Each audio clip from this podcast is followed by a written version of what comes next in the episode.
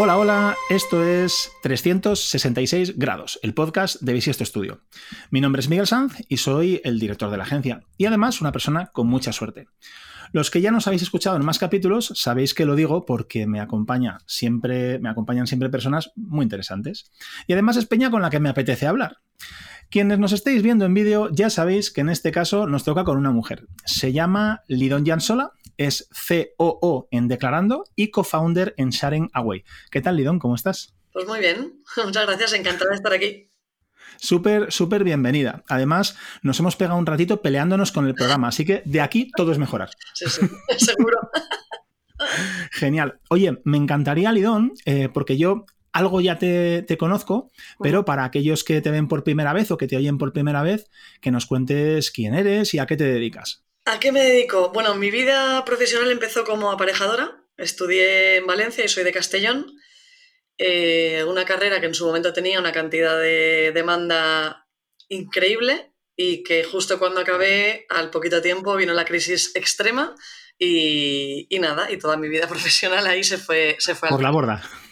Se fue por la borda, sí, la verdad es que fue bastante, bastante cañero. Pero bueno, ahí fue cuando decidí irme a Australia, porque veía que por aquí no había, no había opciones, tenía ganas de que me diera el aire y dije, hostia, allí me, va a dar, allí me va a dar el aire bastante bien. Así que cogí y me fui, me fui a estudiar un curso de inglés y a trabajar de lo que, de lo que pudiera. La suerte es que estando allí, y aparte de estar trabajando en una, en una cocina, Em, conocí a través de un amigo y casualidades de la vida que se van dando, conocí GrowPro y ahí es donde empezó mi mundo, eh, en el mundo donde empecé en el mundo startup. Y estuve con ellos seis años, la verdad es que fue brutal. De ahí también luego pues, estuve, estuve en Australia, estuve luego en España, luego estuve viajando por otros sitios. Luego ya hice un cambio y de hecho hice un cambio de GrowPro, me volví a Australia otra vez, unos cuantos mesecitos más Volví. El día que llegaba a España eh, nos encerraron por COVID. o sea que fue todo como de igual, ¿sabes? fue increíble. Menos mal, ¿no? Bueno, sí, la verdad es que sí. La verdad es que tuve bastante suerte de que me pillara, me pillara de vuelta en, casa. Y estando ahí, pues también un poco raro, porque al final estás buscando trabajo, pero en un momento en el que el mundo está totalmente paralizado, lo cual era un poco extraño. Así que acabé metiéndome al cabo de unos meses en Demium para intentar también emprender. Esto duró como cuatro o cinco meses. Y después de esto vino casi, bueno, casi es que te diría que el mismo día, declarando y Sharing Away. O sea que mi mundo empieza siendo aparejadora y acaba en el mundo startup pues por circunstancias y, y me encanta, la verdad. Y algún que otro tropiezo, además. Qué bueno. Oye, pues, muchos, muchos. Yo no sabía eso de, Australia, ¿eh? Esto fue. Esto fue, esto fue muy guay. O sea, a ver, fue muy cañero, porque además, por bueno, circunstancia personal, tampoco me fui de una manera como. Eh, también económica muy complicada, muy, muy, muy, muy complicada. Eh, iba a buscarme la vida bastante. Y de hecho es que estuve dos años limpiando platos, me refiero. Yo venía pues de carrera, no me fui con 22 años, me fui con 27. Em, pero bueno, eh, la verdad es que allí hay una cosa muy buena y es que eh, pagan mucho por casi cualquier trabajo, con lo cual, pues mm. eh, aunque estés en un trabajo bastante cañero, pues te, te están pagando bien y te permite tener tu vida, fui aprendiendo inglés y casualidades de la vida, pues apareció GoPro por ahí y, eso fue pues totalmente el cambio que he hecho yo a, nivel profesional y fue, una pasada. Y tres años viviendo allí, que también la verdad es que fue una maravilla. Oye, ¿y dónde fue? Porque Australia, lo decimos así, como si fuera yo que sé Cádiz, pero que, parece que es un poco grande, ¿no? Es enorme. Pues mira, estuve en Brisbane, que está al norte, estuve dos años, luego estuve en Melbourne, que la verdad es que está muy guay, es para mí de las mejores, lo que pasa es que tiene un clima de mierda, no sé si se pueden decir palabrotas, pero las voy a decir. Pues claro. Eh, tiene un clima asqueroso, pero la ciudad es brutal.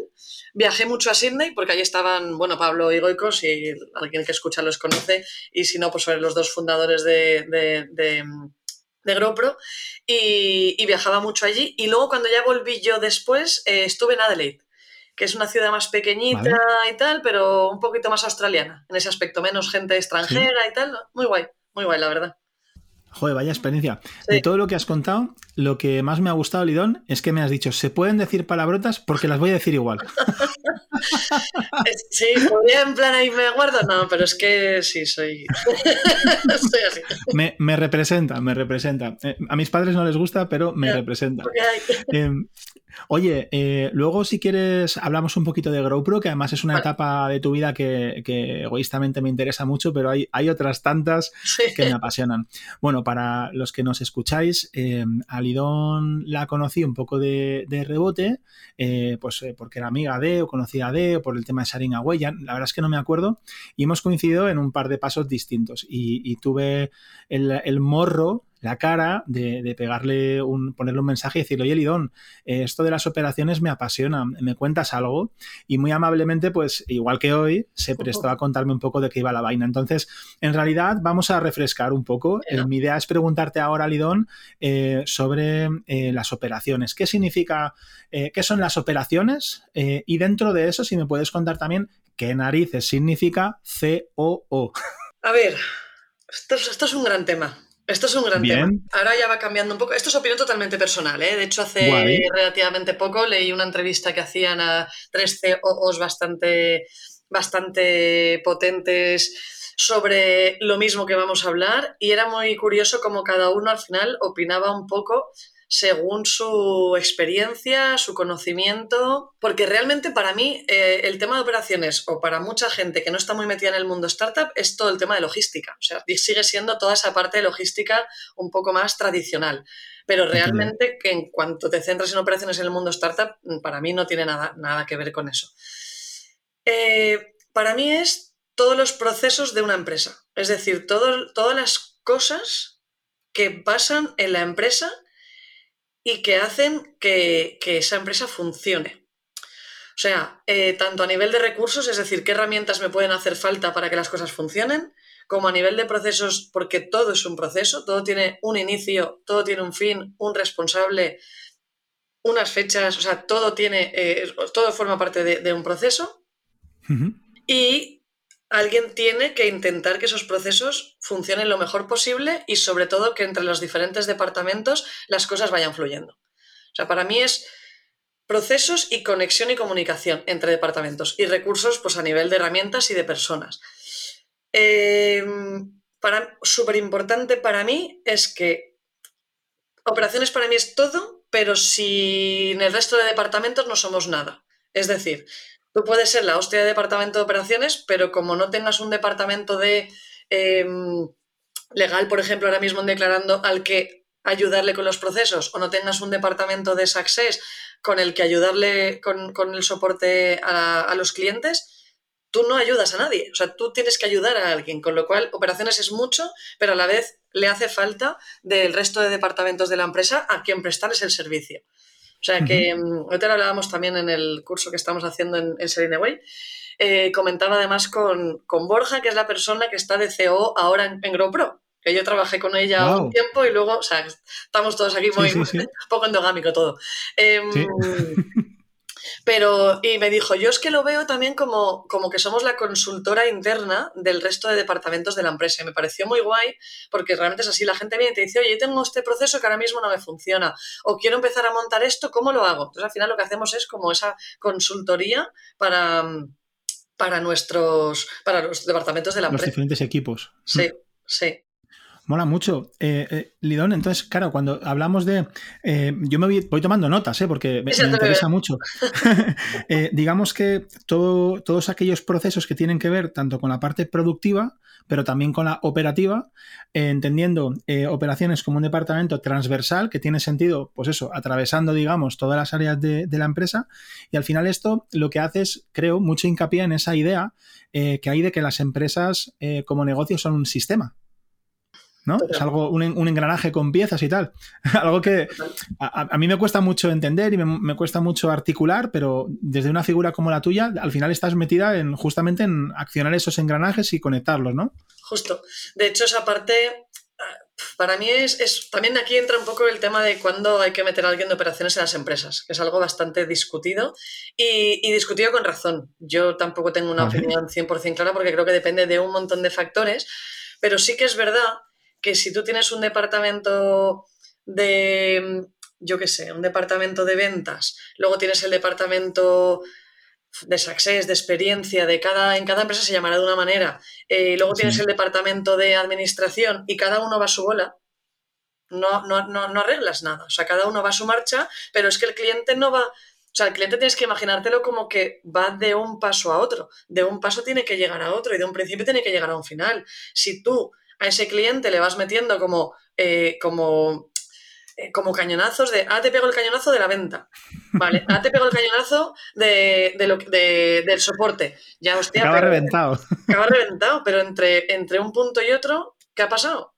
O sea, tú no puedes coger y, dispararle de esas maneras y luego dejarlo abandonado hasta que le coja el siguiente departamento. Entonces, para mí, esa, ese punto entre todos los departamentos es súper importante. Y pensándolo, a ver, es lógico, eh, el de ventas va a pensar en ventas y el de soporte, success o como se le quiera llamar al siguiente que venga, va a pensar en lo suyo. Entonces, que una, un departamento de una manera súper transversal, súper desde arriba, tenga la vista para decir, bueno, vale, tú como ventas quieres esto y tú como success quieres esto y la empresa quiere esto.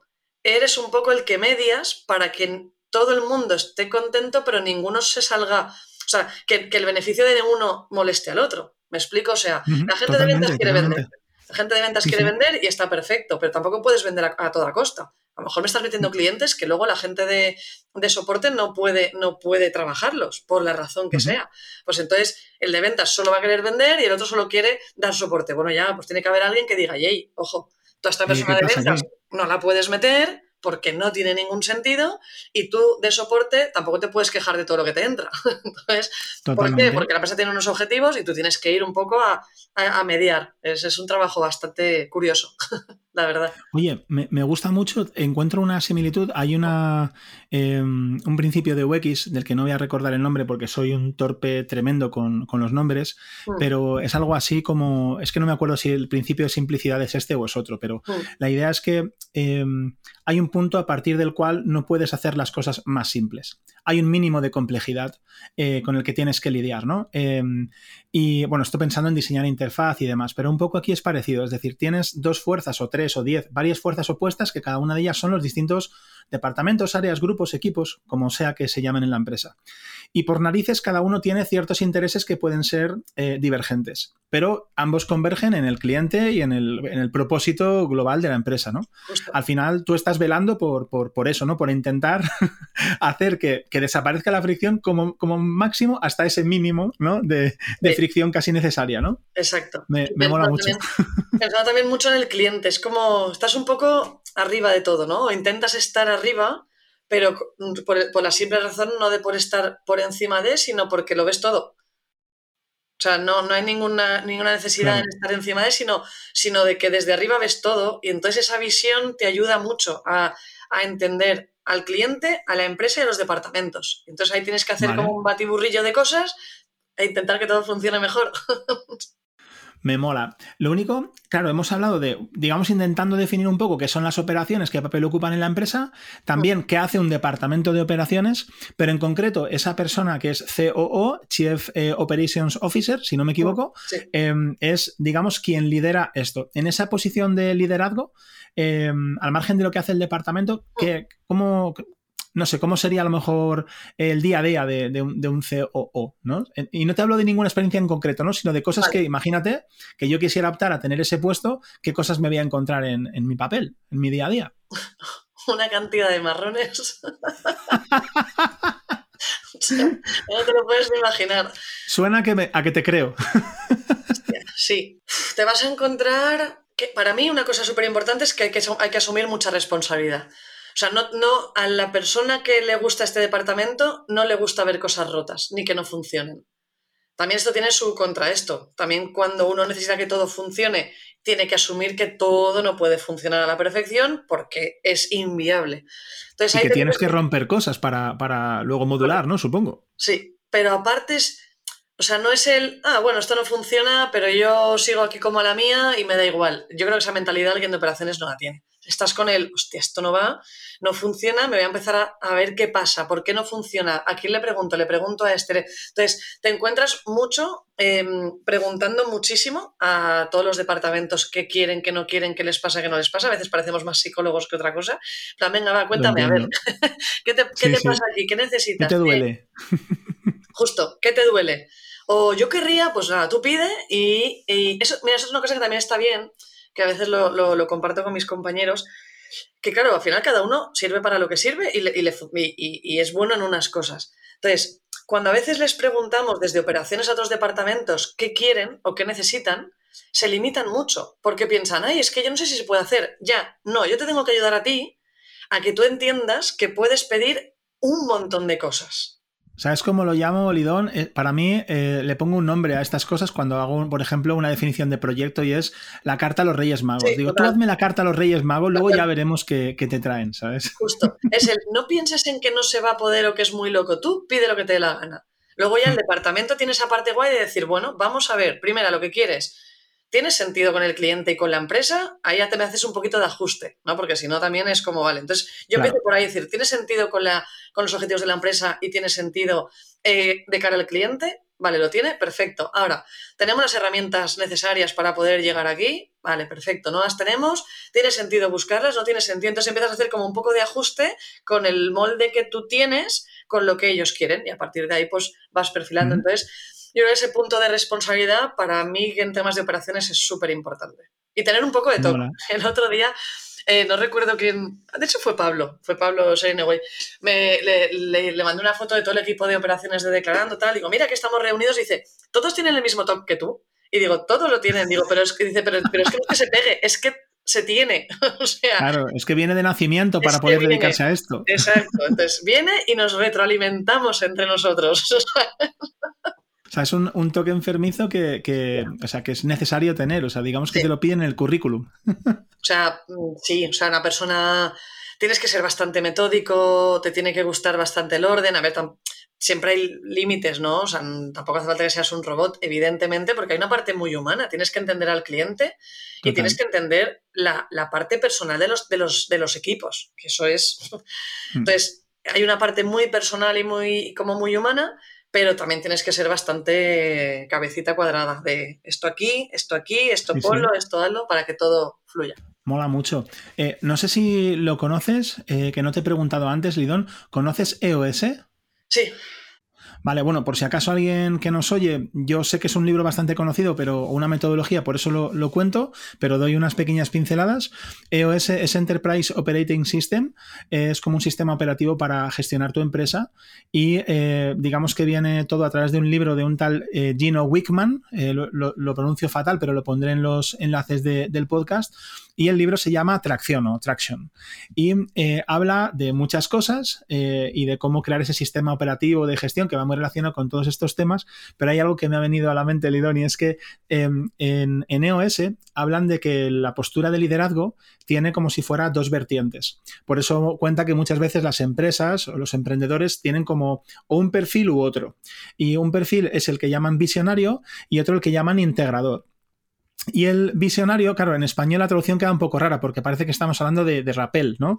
Pero eh, bueno, en inglés visionary pues queda como un poco más eh, abierto, como que estás pensando en el futuro, es una persona creativa, de relaciones personales.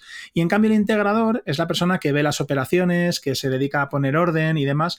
Entonces era algo así como, si eres visionario, desestrésate. Y si eres integrador, estrésate. Porque va, o sea, es, por narices lo que te toca, ¿no? Eh, perdona que he dado toda esta vuelta larga para explicar el contexto, pero es que todo el rato estabas hablando y me estaba acordando y me estaba viendo a mí mismo diciéndote, estrésate, estrésate. Justo. Es, ese punto, bueno, al final también es equilibrio todo. Y por eso los equipos, porque al final lo que te falta a uno le viene al otro y lo que... Entonces en ese punto es donde, bueno, es lo difícil, es lo guay y lo difícil también de las empresas, que al final somos todos personas. Entonces, esa parte humana y esas cosas son, complicadas, pero bueno, son divertidas también. Totalmente de acuerdo. Oye, me molaría eh, eh, preguntarte cositas sobre GoPro, que si, lo he visto bien, seis o siete años, ¿no? Allí. Sí, seis años desde el primer momento. La verdad es que fue una experiencia brutal. O sea, yo le tengo amor incondicional a GoPro y eso, vamos, lo saben de sobra eh, Goico, Pere, Pablo, lo saben todos. Eh, fue muy guay porque viví. Oye, perdóname, Lidón. Vamos a decir qué es GoPro, ah, que no lo hemos dicho. Claro, Aunque sea para dar un mínimo contexto, claro, sí, sí. Pues es una empresa que se dedica a llevar a gente a estudiar al extranjero. Eh, se empezó en Australia, se amplió a Nueva Zelanda, luego a Canadá y ahora ya, vamos, llevan una explosión de la hostia. Se pegaron un batacazo con el COVID. En COVID, claro. Mm, más Turismo. natural, o sea, un batacazo natural y han salido reforzados, ¿no? Lo de después. O sea, son. Buenísimo. unas bestias pardas. Y vamos, han ampliado un montón de destinos y, y la verdad es que está muy guay. Me parece me parece guay porque además lo que se intentó desde GoPro en el primer momento, porque tú lo que haces es como intermediario, pero lo que se intentó no es solo te vendo un curso y me olvido de ti. Es te vendo el curso porque te hace falta para poder irte a Australia. Esto te hablo de los inicios, más, más inicios de todos. Vale. Ese curso es el que te va a permitir eh, elegir una visa de estudiante, que es la que te va a permitir entrar y a partir de ahí que hagas como tu vida de estudiante allí. Entonces, hay esa parte que es el medio, que es como, bueno, me hace falta todo esto y te lo voy a vender y te lo voy a ofrecer, pero luego cuando llegues allí voy a hacer que tu experiencia sea realmente muy intensa y muy guay. Y ahí es donde nos, vamos, donde GoPro en su momento quiso y apostó por todo y es donde yo creo que le ha llevado, eh, aparte de todo lo que han hecho después, eh, durante todos los, vamos, todos los años de después, pero esa parte de intentar apostar por la experiencia, por ese lado humano, por ese lado de tranquilo, te vas a ir fuera, pero vamos a estar aquí para ayudarte si tú quieres, porque si no quieres, nadie te va a obligar. claro, eh, fue lo que les hizo, yo creo que es súper fuerte. Si la experiencia fue muy guay porque es que se empezó todo de cero. Es que yo recuerdo hacer procesos en un Word. O sea, yo empecé en 2013, de hecho empezamos en 2013. Eh, cogías un Word y redactabas pues Pepito hace no sé qué. Y cuando Pepito acaba de hacer no sé qué, tiene que ir aquí y rellenar esto. O sea, todo como muy rudimentario, em, poquitas herramientas dentro de todo. Al final éramos cuatro gatos, con lo cual te apañas eh, hablándote por teléfono. Pero claro, ver desde eso hasta seis años después cómo empezó a procedimentarse todo de una manera pues un poquito más eh, profesional, se empezaron a utilizar herramientas, empiezas a establecer pues jerarquías dentro de la empresa porque hacen falta para que las cosas funcionen. ¿Y esto se hace desde operaciones, Lidón? Perdona que te interrumpo. ¿Es establecer jerarquías o ayudas en algo? Sí, yo creo que sí. Yo creo que sí por, la parte que te digo de que al final, para mí un proceso tiene siempre un inicio, un fin y un responsable.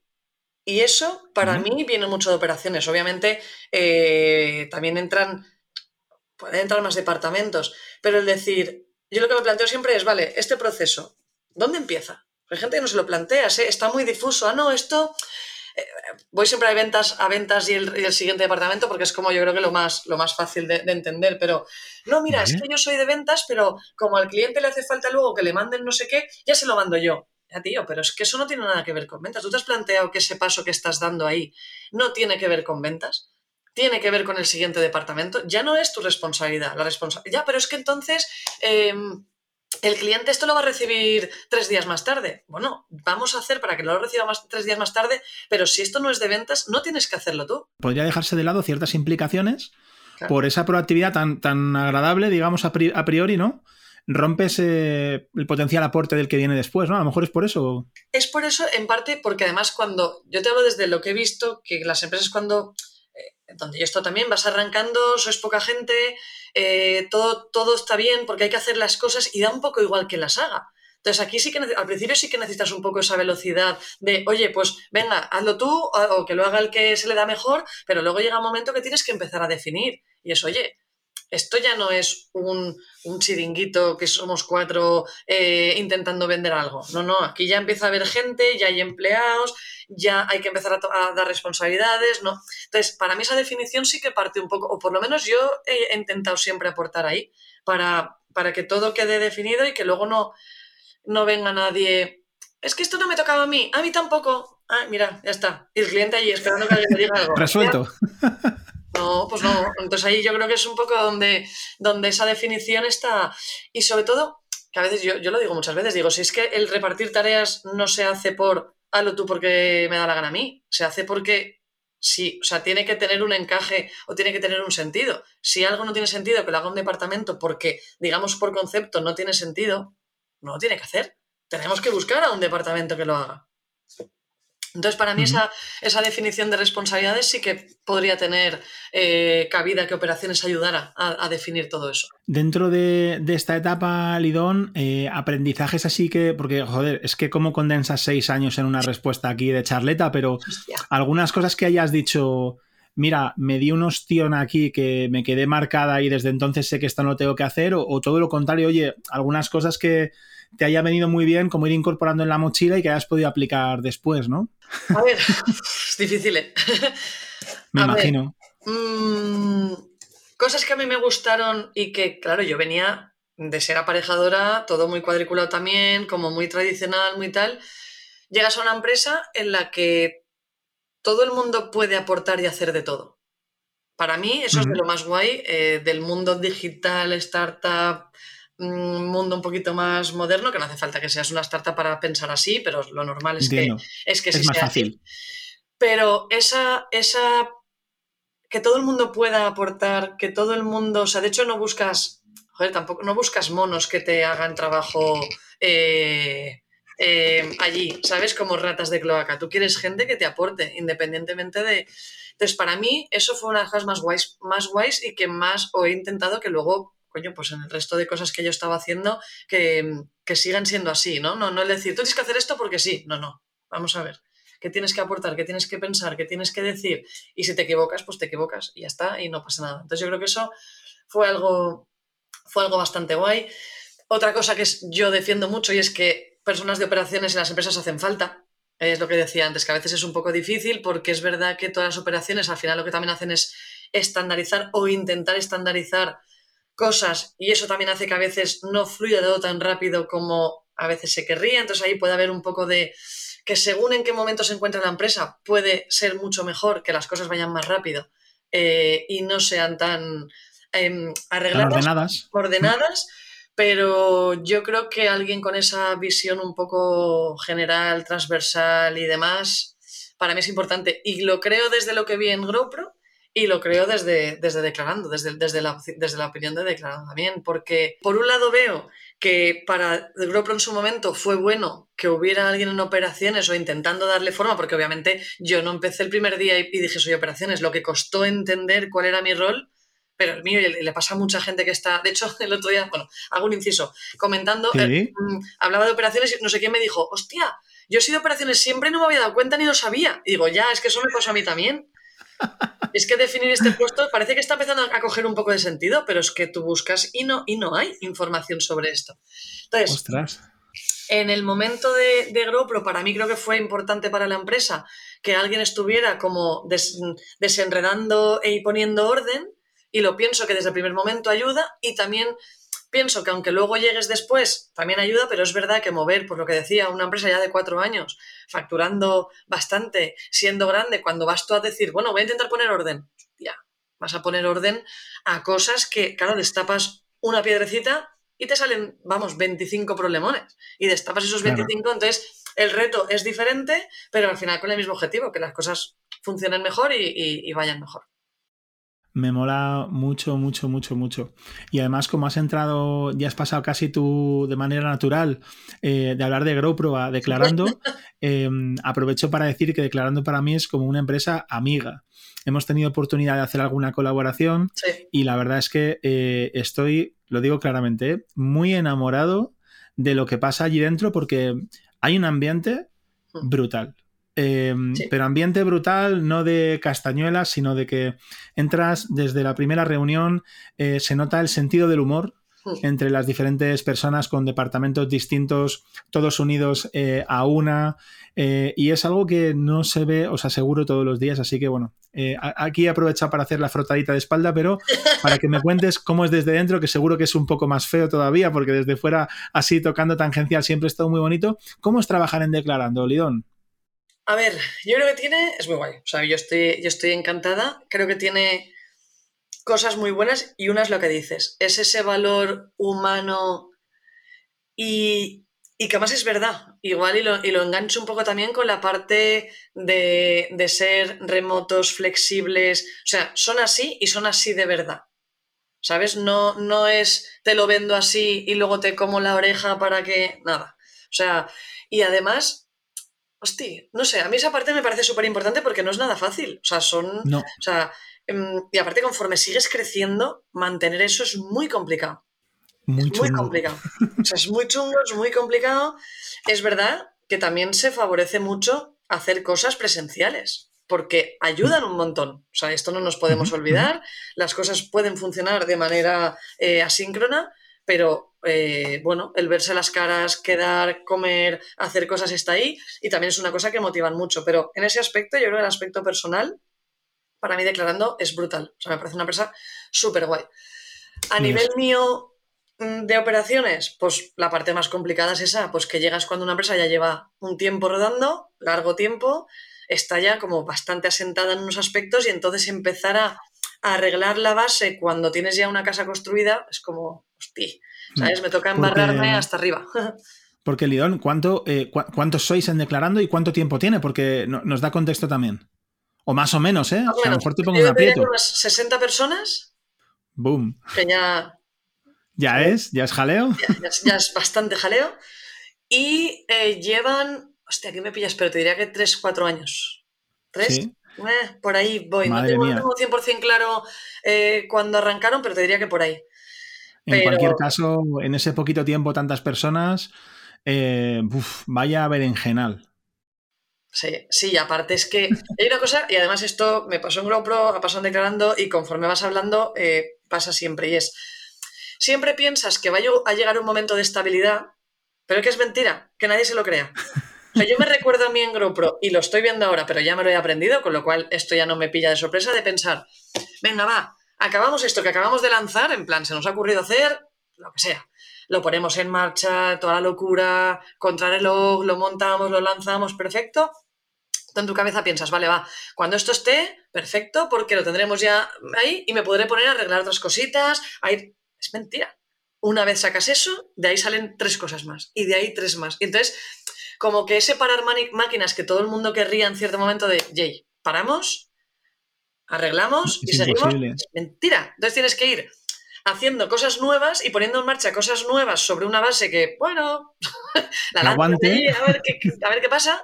Y por otro lado, arreglando cosas que ya tienen que empezar a estar arregladas, porque coño, también tiene que haber una base eh, sólida. Si quieres que luego te metan un crecimiento como los que hay en las startups de ahora, que si no tienes un, un poco de base te vas a pegar un hostiazo de cojones. Hmm.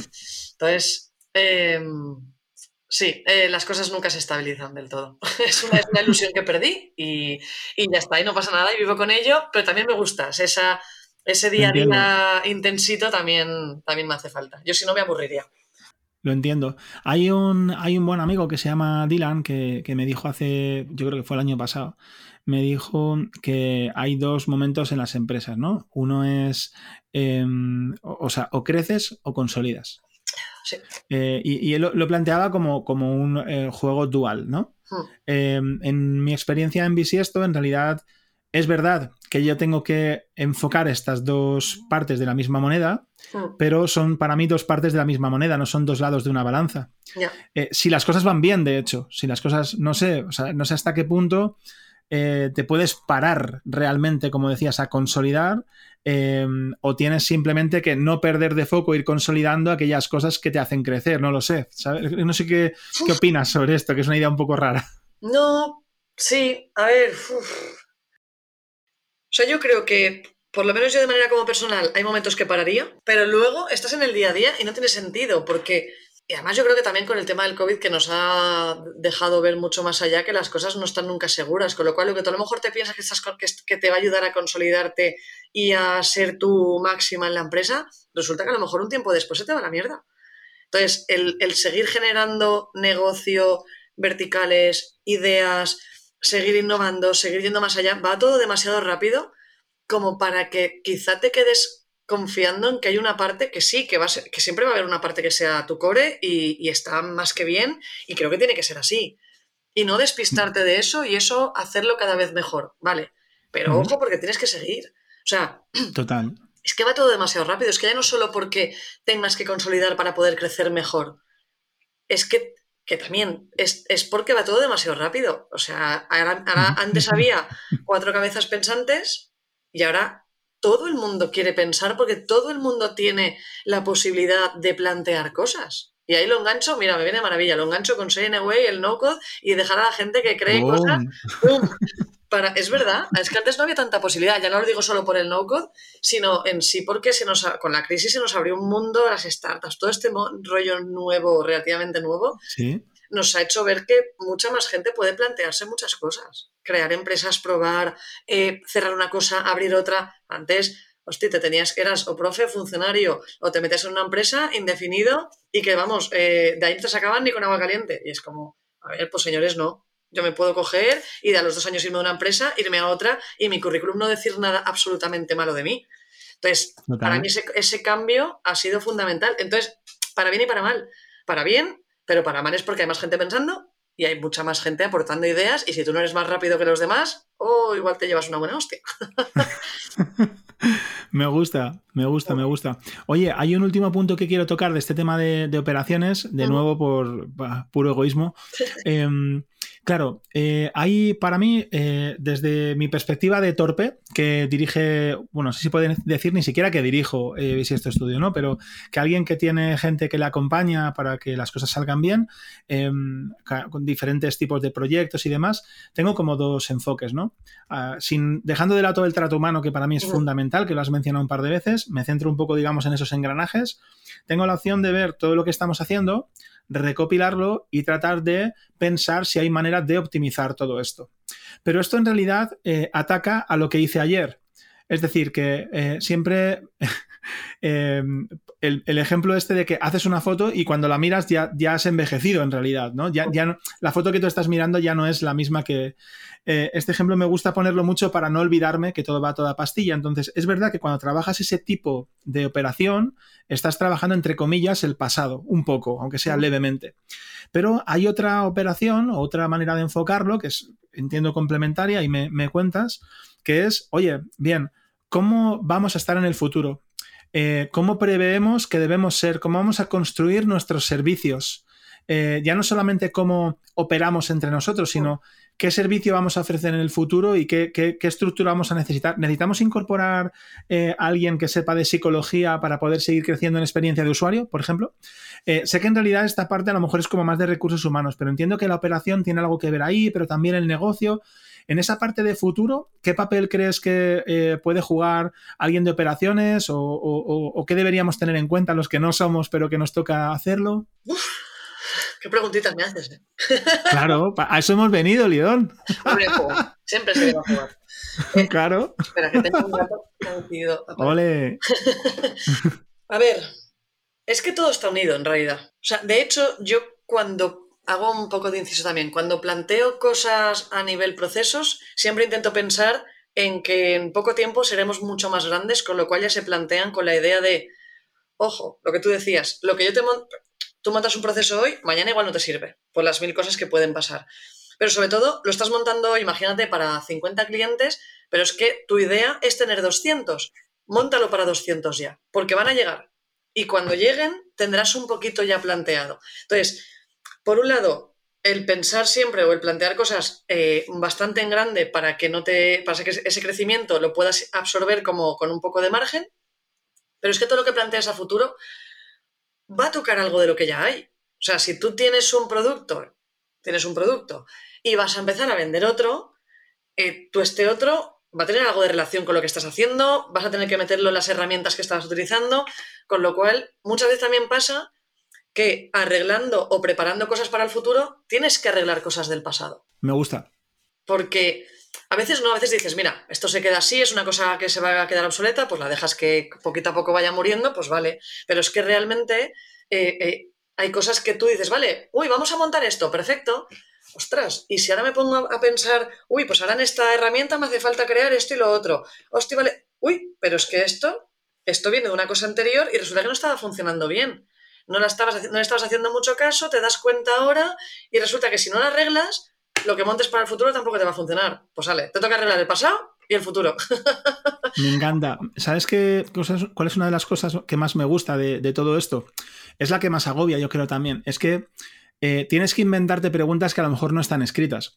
Es decir, sí que hay algunas que yo creo que, ya, ya, me contarás tú, que son como más claras, ¿no? A ver, ¿de dónde viene esto? ¿Por qué está pasando esto? ¿Quién se encarga de? ¿Cómo sucede? O sea, un poco, puedes pintar un poco lo que estás intentando observar, ¿no? Pero es probable que te tengas que hacer preguntas que nadie te ha enseñado para ver cosas que nadie está viendo y eso, eso me gusta. Oye, como pasa el tiempo a toda pastilla, porque encima me lo estoy pasando genial, porque es un tema que es que, bueno, te arrancaría aquí toda la tarde.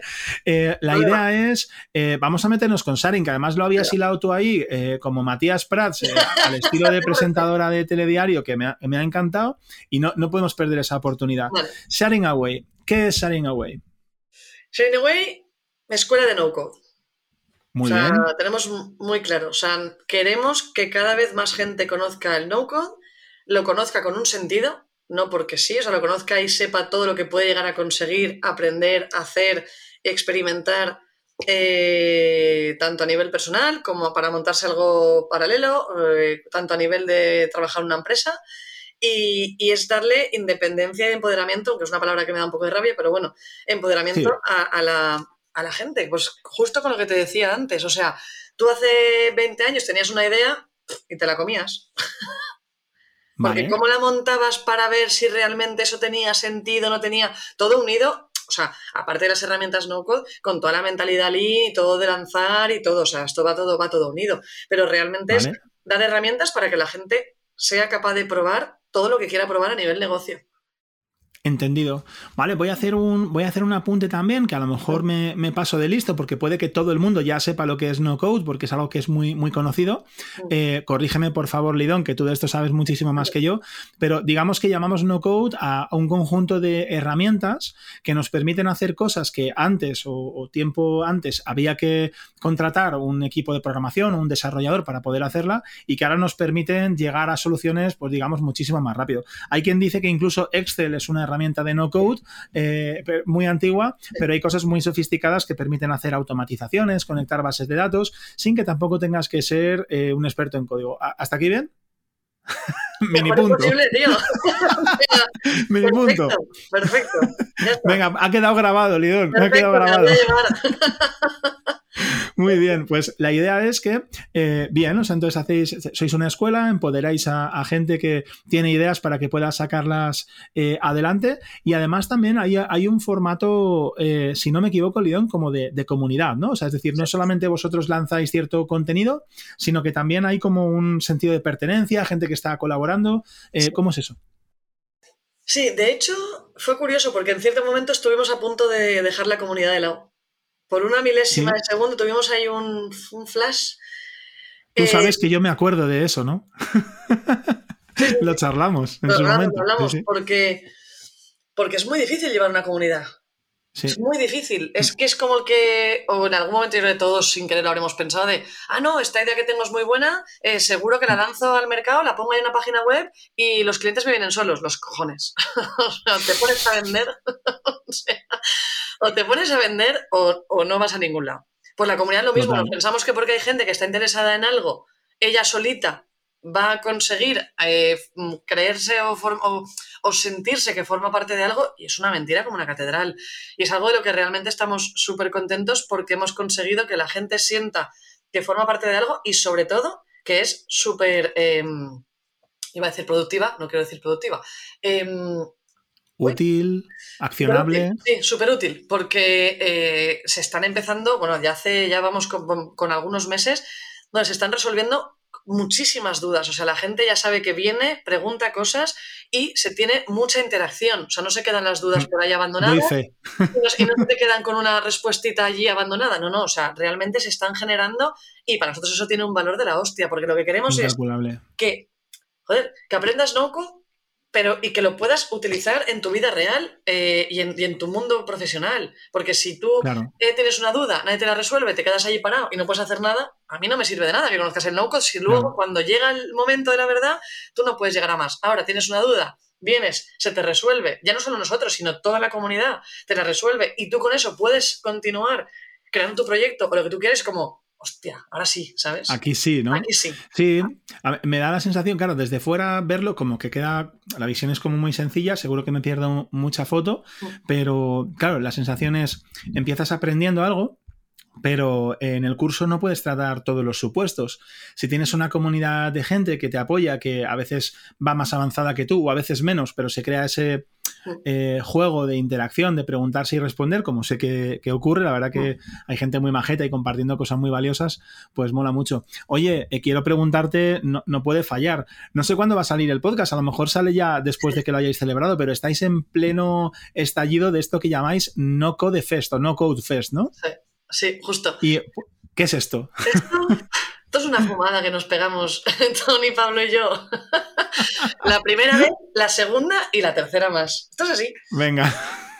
el No Confest empieza cuando yo les digo a Pablo, bueno, yo hablaba con Pablo por... Em, o sea, yo vi la publicación de Pablo en LinkedIn hace un montón de tiempo de cómo hacer tu CRM eh, gratis. Y a mí me flipó, porque los CRMs me vuelven loca y dije. Yo la vi también, ¿eh? Yo creo que media España vio esa publicación. Sí, sí. dije, esto es de puta madre. Total, que lo conozco, me suscribo a la newsletter y a partir de entonces empiezo a darle feedback. Todos los domingos a Pablo le iba escribiendo, oye, Pablo, esto eh, me ha gustado más, esto me ha gustado menos. Empezamos a hacer un poco de relación y le dije, yo quiero colaborar con vosotros. Y me Pobre Pablo. Sí, sí. Y, me dijo, bueno, puedes colaborar, pero claro, mm, eh, eh, ¿cómo? Porque ninguno teníamos ni idea. Entonces hablando, hablando, él y Tony, pues pensaron, bueno, pues podríamos hacer una competición donde no haga falta eh, un programador para crear un proyecto tal, no sé cuántos. Y justo aparecí yo en el en, medio y dijeron, bueno, pues ¿por qué no llevas tú un poco más el No Code Fest? Te cargas tú organizarlo y así vemos cómo trabajamos. Pero es que todo eso fue con... Eso fue en, en noviembre y lo lanzamos en diciembre, con un mes de margen. Ya, ya, nos dimos cuenta de que, bueno, pues las cosas funcionaban bien, nos gustaba trabajar juntos, nos entendíamos muy bien y así fue como lanzamos el primero. Luego lanzamos el, online. Este primero fue online. Luego lanzamos el segundo, eh, también online, porque seguíamos con todo el tema del COVID y toda la historia. Y cuando hicimos una retro, eh, que grabamos una entrevista Pablo y yo, porque además nos pegamos un buen matacazo, porque, bueno, se te puede escribir mucha gente, pero al final nuestro objetivo es que la gente presente proyectos. Presentó un 1% de la gente que se, que se, que se eh, inscribió. Entonces, realmente más dos fue un batacazo bastante gordo y lo estuvimos comentando, estábamos ahí hablando, y dice Pablo, ¿y tú cómo ves en la siguiente edición del Code Fest? Y sin haberlo hablado ni pensado ni nada, le dije, yo la veo en presencial y veo que esto se tiene que hacer en presencial y llevarlo eh, a un nivel mucho más alto. Y Pablo se me quedó así y me dijo, puta madre, esta que me acaba de soltar ahora que lo quiero hacer presencial cuando siempre ha sido online, que obviamente es mucho más sencillo montarlo. Y, y, el otro que se viene arriba con, vamos, con nada, dijo, presencial, no te preocupes. ¡Pam! Y ya, nada, con eso lo, lo, planteamos. Es que a Pablo le das un palillo y se cree que es una cerilla ya. No, no, no. es increíble, es increíble. Y nada, y de ahí que decidiéramos hacerlo así, es en mayo, el 21, 20, 21 y 22 de mayo, en Valencia. Eh, lo hacemos en las, en las oficinas de, Jeff, de la empresa. Nos las han dejado para hacer allí todo, toda la historia. Eh, oficinas de la leche, la verdad es que, que muy guay. Eh, nos va a ayudar a organizarlo también tiempo relativo, que hacemos vale. con ellos y lo vamos a, Sí, les conozco, son muy majos. Sí, hacer, hacer con ellos y tenemos mucho pensado. Una parte eh, festiva, paellita obviamente, cerveza, música y demás, y la parte lúdica, obviamente mucho networking, eh, crear proyectos y empieza a haber sponsors muy guays y gente que quiere venir a hacer cosas muy chulas. O sea, que se plantea, estamos muy contentos, o sea, con lo que se... Y espero que nos vaya bien, a ver, eh, ojalá. Yo creo que sí. Cruzamos, cruzamos dedos. ya te digo, a lo mejor, a lo mejor no, no, llegamos a tiempo, porque la verdad es que para poder planificar voy grabando con cierta antelación, pero ¿cuándo es la fecha para saber si ya cuando lo estás escuchando ya ha sucedido o todavía puedes enterarte? 20, 21 y 22 de mayo. 20, 21 y 22 de mayo del 2022 que grabamos este, este podcast. Sí. Genial, genial, genial. Joder, vaya recorrido chulo, Lidón, desde, eh, digamos, el comienzo de tu carrera, paso por startup, recorriendo primero el mundo, eh, luego en camino iniciado en declarando, eh, todo lo que haces a nivel de operaciones y ahora, digamos, este proyecto, Sharing Away, con, este No Code Fest. Antes de empezar el cierre, que ya vamos por 50 minutitos, o sea que nos hemos echado un rato que ha pasado bastante rápido, ¿qué aprendizajes crees dentro de este camino en, en, Shining, Away? Porque al final es un emprendimiento, pero además es un emprendimiento con tres socios. Hmm. Que yo, por ejemplo, eh, en Bisiesto, eh, por lo menos a día de hoy, estoy solo, eh, con lo cual em, tiene sus pros y contras, pero claro, líos tengo pocos, conmigo mismo, los que tenía antes. Pero bueno, pues eso, ¿qué aprendizajes compartirías para alguien que, que se encuentra en esta situación de emprender o demás? Pues es como tener otra relación amorosa. Es que es lo mismo. es que es igual. Me encanta, sí, sí. Te tienes que respetar igual, cuidar, saber puntos fuertes, puntos débiles, dónde puedes o dónde tienes que tener más paciencia, dónde tienes que decir hasta aquí. O sea, al final es una relación y, y es duro, pero a la vez es muy bueno para todos. O sea, es duro porque tengo, tendremos más encontronazos de los que puedas tener tú que estás solo, pero las alegrías se comparten de otra manera y los esfuerzos se, dividen y eso pues también se, nota, la verdad. Pero yo creo que lo más importante es conocerse y, respeto. Esto es lo. Si pierdes eso, estás perdido ya. O sea, pero es que como cualquier relación. O sea, si pierdes el respeto, estás fuera. O sea que yo creo que es lo más importante me encanta directamente, que es relación amorosa, me parece la mejor definición. Y, aprendizaje de experiencia más al, margen de tener mm. socios, de esa experiencia de, emprendimiento, que parece que casi te tropezaste con ella, aunque estuviste ahí medio buscando, rascando la puerta, ¿no? Eh, no sé si con intención o no, pero bueno, al final apareció. Eh, ¿qué, cosillas te llevas de...? Porque al final que son ya tres años, entendido, si no, he entendido mal. No, eh, en Shane Away arrancamos hace uno y medio. Vale, vale, vale, Se negó lleva relativamente poco tiempo. Em, aprendizajes. Hostia, yo qué sé. A mí, a ver, al que le gusta la guerra se mete. O sea, esto es así. Esto es así. Entonces, a mí hay veces que digo, estoy muy cansada, preferiría acabar a las 3 de trabajar y tirarme al sofá, pero aguantaría dos días. Entonces, yo creo que aprendizaje, pues nada, currar, hacer algo, hacer lo que te gusta si no haces lo que te gusta, estás, estás muy perdido. Y, ya está. Y que tampoco tienes por qué hacerlo. Es que también aquí he leído muchas, muchas, eh, muchas opiniones de. Ahora parece que todo el mundo tiene que ser emprendedor. El que quiera serlo. Porque hay mucho de eso también. Es, no, nadie está obligado. Es que no, no hay ni mejor ni peor. Simplemente que hay gente que necesita crear cosas o en mi caso ya no es tanto crearlas, a mí me gusta más luego tener responsabilidad sobre ellas y que tomar decisiones afecte al rumbo de la empresa. Entonces cada uno también lo hace por una cosa. Entonces yo creo que cada que si tú que el que tiene ganas y le apetece que lo haga, el que no o a mitad camino diga esto no va conmigo, que se vaya fuera y, y ya está, hay mucha paciencia y mucho trabajo. creo que no. Me parece muy, muy, muy, pragmática y, me gusta además, me gusta. Mm. Em, pues Lidón, voy a ir directo a las preguntas finales. Tengo aquí una batería de, preguntas eh, que molaría que te las vaya tirando y que ojalá, sin pensar mucho, puedas responder, ¿vale? ¿Te parece bien? Perfecto. ¿Empezamos con el juego? Vamos a jugar. 3, 2, 1. Comida favorita. Espaguetis. Hobbies deportes y salir de fiesta. ¿Qué deportes? Todos. Fútbol, correr, natación, pádel, todo, me da igual. Madre mía, ¿lo que más te gusta de la gente? La sinceridad. ¿Lo que menos te gusta de la gente? Uf, la hipocresía. Lo que. suena, coherente.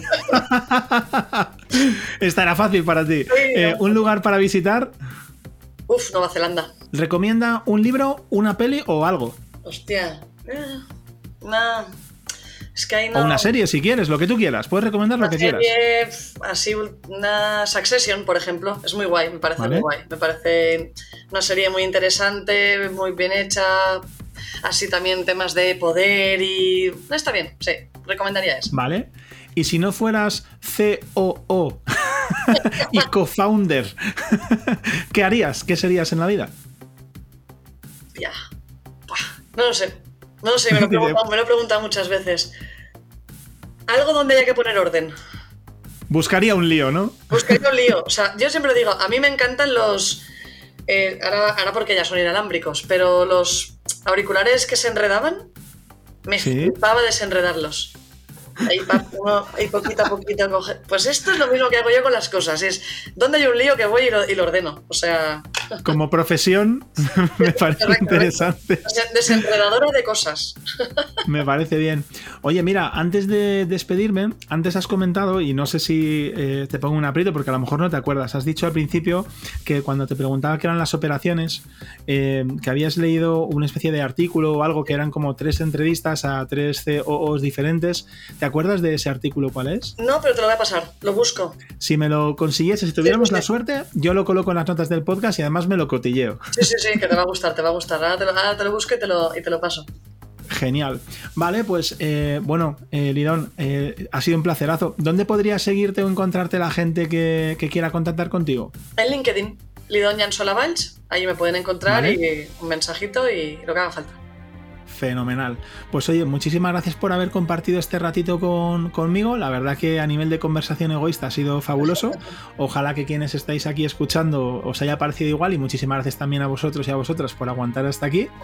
Y bueno, pues contaros que todos los miércoles hacemos un directo en Twitch analizando una web diferente y que este eh, podcast quedará subido a todas las plataformas habidas y por haber, Spotify, iBox y todas las que podamos que no nos cobren demasiado, como digo siempre. Y eh, eh, por supuesto a YouTube eh, también si conseguimos que el vídeo se haya grabado. Así que muchísimas gracias, lo dicho, por llegar hasta aquí. Un abrazo súper fuerte, Lidón. Gracias Nos vemos a vos, pronto. Gracias.